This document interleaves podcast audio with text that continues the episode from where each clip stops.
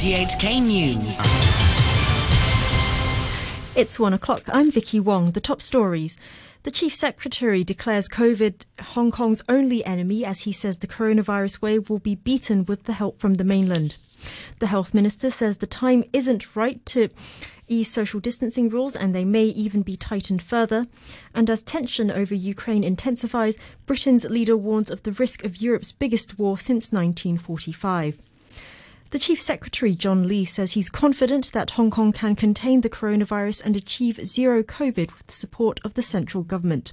Writing on his blog, Mr. Lee said the mainland would help drastically boost the SAR's ability to test people and isolate and treat those with the virus. He said the SAR could slow transmission of the Omicron variant and reverse the upward trend of infections. He described the coronavirus as Hong Kong's only enemy now, adding that the city could win the battle if citizens are united. The Health Secretary, Sophia Chan, says officials are looking into how they can further tighten social distancing measures. Frank Young has the details.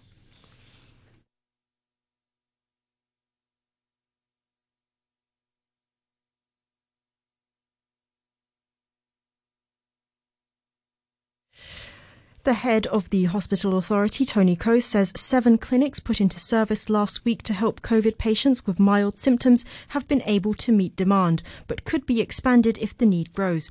The public clinics were designated to treat coronavirus cases last week as a surge in cases of the Omicron variant left hospitals filled beyond capacity. Dr. Coe says the clinics can help up to 1,000 patients per day between them, but more capacity could be added. We understand that the service demand may not be evenly distributed among the different regions because obviously for some regions if there are more cases or there are outbreaks then the demand will be higher. We're actually looking for ways to see how we can make the information more transparent and if necessary expand the service so they're also in the pipeline. Health officials say they've ended an overnight lockdown at a block in Sha Tin after finding 22 preliminary positive cases of COVID. About 780 residents of King War House of the War Chair estate were checked last night after the virus was found in sewage samples. The British Prime Minister Boris Johnson has said the evidence from Russia and Ukraine points towards President Vladimir Putin planning what could be the biggest war in Europe since 1945. Speaking on the sidelines of the Munich Security Conference, Mr. Johnson said all the signs indicated that the Russian leader's plan had already begun. You're looking at not just an invasion through the east, through the Donbass, but according to the intelligence that we're seeing, coming down from the north, down from Belarus and actually encircling Kiev itself. And, you know, I think people need to understand the sheer cost in human life that could entail. However, Germany's foreign minister warned leaders at the press conference against trying to guess President Putin's intentions. President Volodymyr Zelensky has told international leaders gathered in Munich that Ukraine will not respond to provocations but will defend itself from Russian aggression.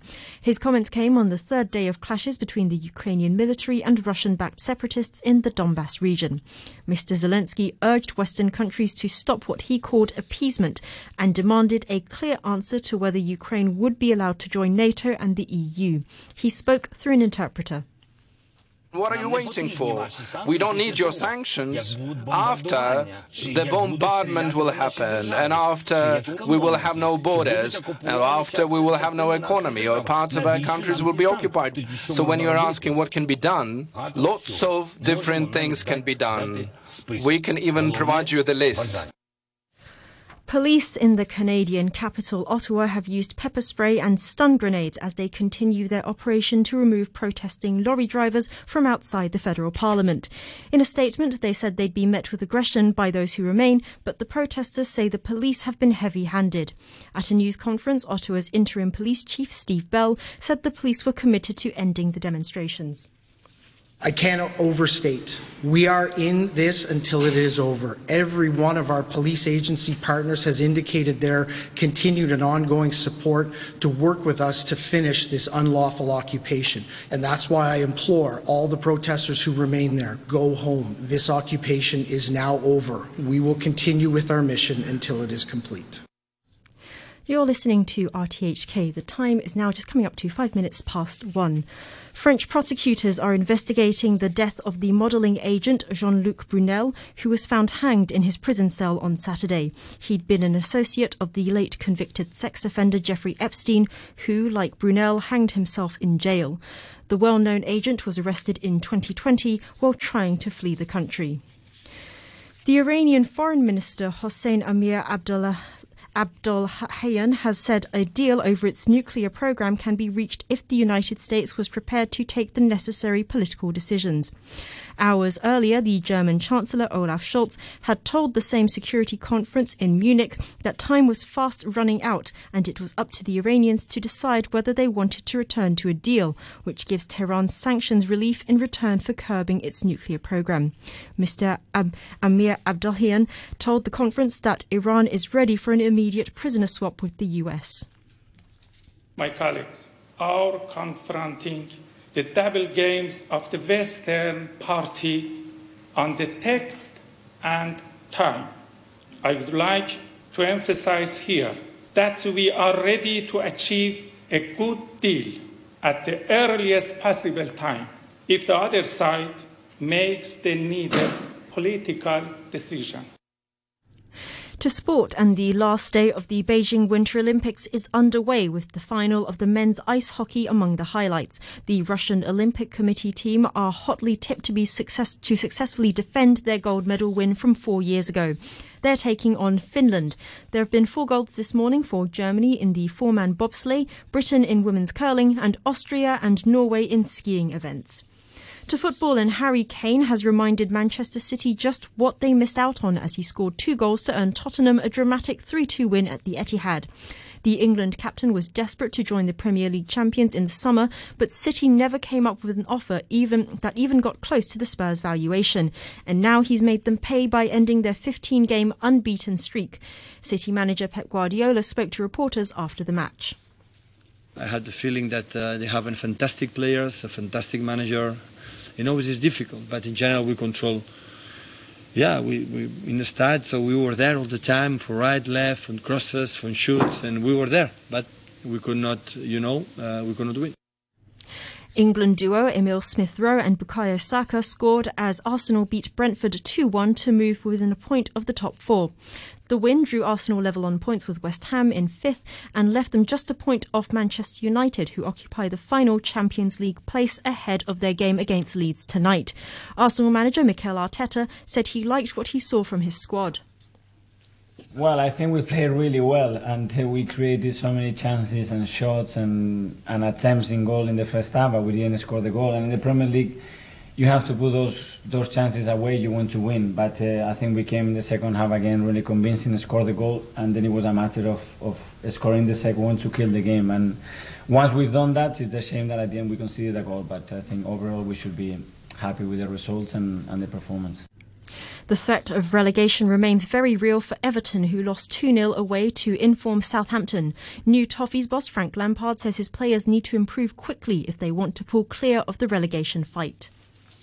The players have to understand that second half isn't good enough. It's not good enough to lose second balls consistently. It's not good enough to come away from trying to play and just miss out and try and play longer balls into our strikers. That has to be an option. It can't be the way we play, because that was the way we were playing, and that's why we're in the position we're at. And now to the weather forecast. It will be cold, cloudy to overcast with rain, fresh northerly winds, strong offshore and on high ground. The outlook for the rest of the week, persistently cold in the next few days, rain being more frequent tomorrow and on Tuesday. The weather will improve with sunny periods in the middle and latter parts of this week. The temperature right now is 9°C. The humidity is at 93%. And do be warned that the strong monsoon signal and cold weather warning are in effect. To end the news, the top stories once again. The Chief Secretary declares COVID Hong Kong's only enemy as he says the coronavirus wave will be beaten with help from the mainland. The Health Minister says the time isn't right to ease social distancing rules and they may even be tightened further. And as tension over Ukraine intensifies, Britain's leader warns of the risk of Europe's biggest war since 1945. The news from RTHK.